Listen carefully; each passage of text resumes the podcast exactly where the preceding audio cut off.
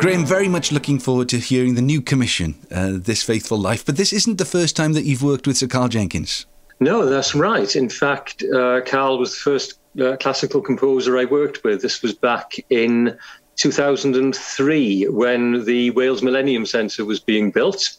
And uh, I was uh, commissioned to write a poem uh, to mark the laying of the foundation stone of the Wales Millennium Centre. Ah. And uh, when Karl was later commissioned to do a piece for the opening of the centre itself, he used the words of that poem along with uh, uh, works by uh, some other poets as well in the performance, which was uh, performed on the actual night of the opening of the centre. So yes, we go back a long way. That's nearly twenty years ago. Nearly twenty. So in that case, he took words that you'd already written. Is that the way it worked, or did you did he did you sort of work back and forth a little bit as well? Uh, no, he, he used the words I'd already written for the occasion of the laying of the foundation yeah. stone and set those to music uh, that night. It was called, a piece called uh, Grey, and uh, I remember it was uh, recorded on an album afterwards, and that was the beginning of our collaboration. Okay, so this is slightly different then. So, this faithful life, um, you were tasked with coming up with a new set of words that Karl was then going to. You, he knew that he was going to to have to set them to music. Was that a different experience than just writing a poem? You're, you're quite right because the first uh, piece I did for him uh, 20 years ago that was a poem not in, intended to be set to music. These words for this faithful life were uh, explicitly written to be set to music. Now uh, I've learned a lot in the intervening years about what works with audiences. I know you'll understand this uh, much better than uh, than I will from your own experience.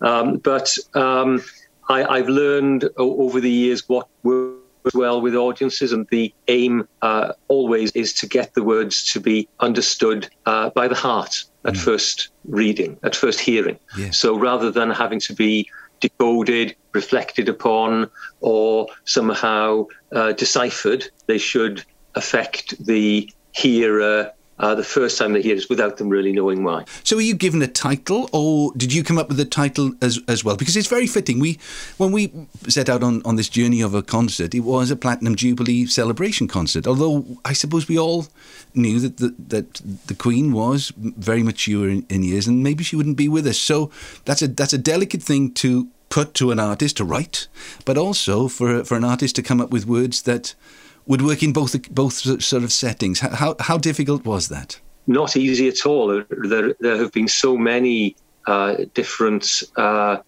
artistic reflections on the Queen's Platinum Jubilee. Of course, it's an extraordinary, uh, unprecedented uh, reign, and uh, the challenge was to find something new. One could say about it.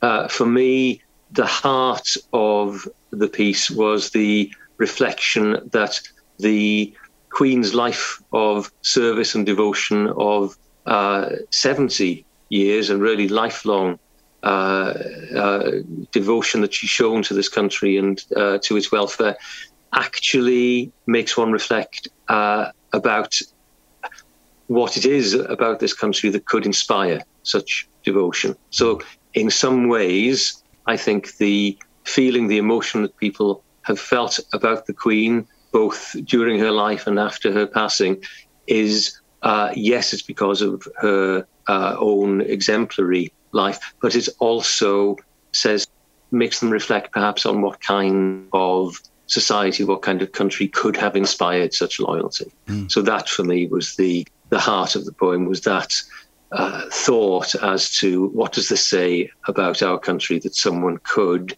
love it and serve it for their entire and very long life. Are we allowed? You know, obviously, the concert will have its premiere with the music, but I suppose as a as a piece of writing, it wouldn't do any harm to hear a little bit of it now. Would that be okay? This faithful life. Uh, gladly. This faithful life. Through all the years that faith has graced the throne, duty has deepened, gratitude has grown. What land could have inspired this faithful life, whose greatness made us wonder at our own? This faithful life, this faithful life. What land could have inspired this faithful life, whose greatness made us wonder at our own? through coming years, from first light to farewell, the legends that we learn, the tales we tell, can have no greater lesson than this life, no story of a promise kept so well. Have you heard it yet? Have you heard it with the music yet?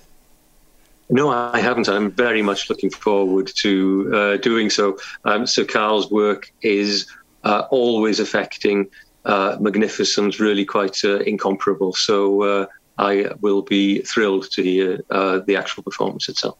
Uh, you know, for the festival, this is the first concert in many years. It's a first sort of stepping back into the water of putting concerts on without sort of getting into too much financial risk because the world has changed. Uh, financing of the arts has changed as well. Uh, COVID was difficult for many people, but for a poet, was it a? I wouldn't say it's a godsend. That would be the wrong way of looking at it. But you know, you work quite a lot on your own anyway. Uh, not having those distractions of having to go here, there, and everywhere. Did it? Did it lead to a lot of work? Uh, well, it, it, led to a lot of commissions. Actually, I mean, it's it prompted a period of reflection on this extraordinary uh, circumstance which had come to us. You know, the troubling, tragic, disruptive experience which had come to our entire society, and of course, artists organizations, individuals wanted to respond to and reflect to that on that. So actually, uh, quite a few people re- requested words for occasions. On one occasion, uh, this was an arts festival in Kent, wanted words to accompany Fauré's Requiem. Mm-hmm. So a sequence of poems to intersperse the uh, the movements of Fauré's Requiem. So uh, uh, that that piece I uh, I composed. And uh, in that particular case, they wanted to reflect on the losses which people had experienced during COVID. And of course, that's wonderful, very well known music, but new words to, uh, uh, to try and reflect on uh, the experience of loss in what is um, uh, undoubtedly uh, a society where the language of religion no longer uh, carries the same meaning for as many people as it used to. Mm. Uh, and of course, with the change in circumstances, we actually have Fauré's Requiem as the centrepiece of our, our, second half of the concert. So uh, that that's nice. very, very, appropriate. Um, before you go, mm. then, obviously, we're looking forward to hearing it with you on Saturday night, the uh, the 29th of October at the Brangwyn Hall. It'll be a, it'll be a wonderful evening, a wonderful celebration and commemoration of the life of Her Majesty the Queen. Um, what else are you working on at the moment? Because obviously you're an academic as well as being a poet and this and that and the other. So what what else are you working on? Sure. Well, I've just uh, had the first two performances of uh, an opera which I wrote with Paul Mealor, with whom I, have collaborated a, a, great deal, and that is uh, a community opera called Gelert the story oh. of uh, the faithful hound. Yes. So uh, that was performed a few weeks ago in St Asaph Cathedral in Welsh in the afternoon and English in the evening. So uh, so that is out. That was that was very exciting. And uh, in a few weeks' time, I've got a piece called Gorau Awen Gwirionedd, which uh, is a commission for the University of Wales Trinity St David to mark their bicentenary, Fantastic. and that'll be performed in Lampeter um, in November. So I've got that to look forward to as well, and and other things coming up in the new year as well. Fantastic. So keeping busy. Certainly are. Well, we're, we're very grateful that you took up the commission of this faithful life. Uh, we much appreciate your time, and uh, we're all looking forward to, to hearing it. This very special concert. Thank you very much indeed, Graham. Thank you. Diolch yn fawr.